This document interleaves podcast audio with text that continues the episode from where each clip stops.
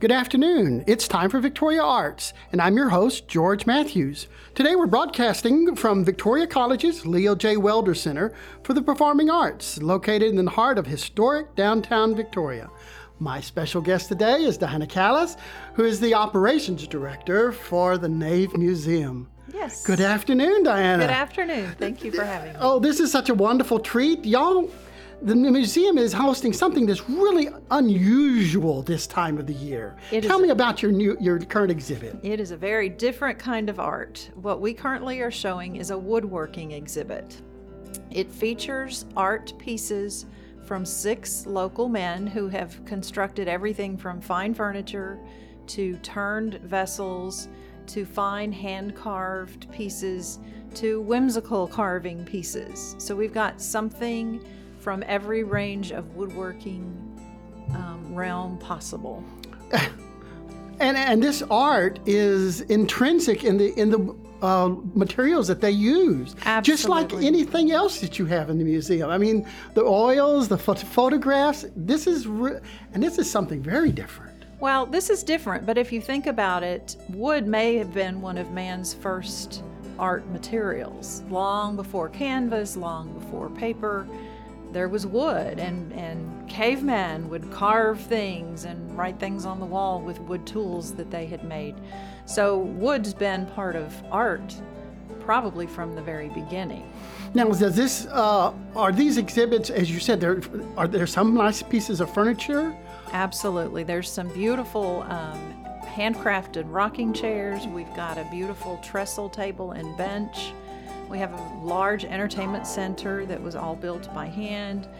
Um, we've got side tables and end table type pieces. We've got some corner furniture and some um, drawer, um, um, chest Si- of drawers. sideboards, chest of drawers? Yes, absolutely. So But that's not all. Y'all have some other things all. too. We have lots more. We have some very delicately uh, carved scroll art. Um, lots of little dots are put on a piece, and then with a scroll saw, those pieces are cut out. They literally fall away, and you've got this carved photo with with so much detail on it. You just can't imagine all the detail that can be done on this piece of wood just from carving it. And then we've got um, hand carved pieces, a lot of hand carved pieces by David Smith. Um, he uses basswood, which is a very soft wood, so he can get some very fine detail in his hand carved pieces. And then we have Will Armstrong, who loves to make animals and fish and birds and um, put them up in a whimsical manner and actually probably most of mr armstrong's house is in our back gallery because we have a lot of his furniture and all of his carvings that he's done Now, you also said turnings as well. yes um, dr taylor starkey works with um, lathe with a lathe. Um, he will take a big piece of trunk of a tree and he'll carve it in the rough shape that he wants it with a chainsaw. Then he'll put it on a lathe and turn it into the shape bowl that he is trying to achieve.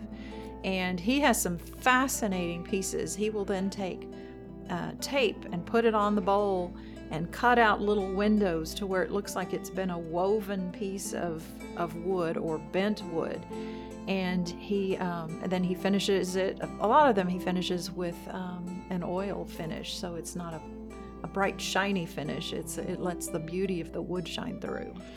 Now, you've been mentioning a bunch of people, and these are all local All people. local men. Uh, Is that increasing any of, of your of your audience? Yes, yes. The the local artists always bring in more. Um, Well, I know it does with paintings, the- yes. Oh, it does with this too. And we're also getting a lot of people who are woodworkers themselves, who want to come in and see what we've got on display. Maybe get a few ideas, get some some new inspiration, or just kind of see what the other guys are doing.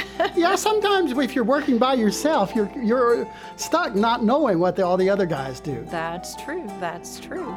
I'd love to say the names of the six gentlemen. I know I've mentioned two of them. Um, we have Dr. Nevin Anderson. Um, we've got Dr. Taylor Starkey. We have a carving bench by Chip Dents.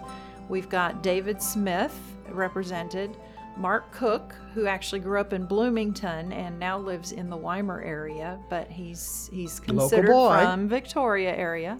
And then in our back gallery is Will Armstrong, who of course served as our mayor for a number of years. All right. Tell me when I can come see this fabulous exhibit. This exhibit is open now through March 22nd. We are open Tuesday through Friday from noon to 5 p.m., Saturday and Sunday from 12 to 4 p.m. There's no admission. We never charge an admission fee to the nave. It's always free to come in. Um, we do have a Goodwill donation box at the door if people feel inclined. It just helps us continue to bring art to Victoria. And the nave is located. We are located at 306 West Commercial Street. We're on the corner of Moody and Commercial, right across from the First Baptist Church. Sounds like something we all need to see. Definitely, definitely. Thank you so much, Diana. It, it's fascinating. Thank you. Thank you for having me.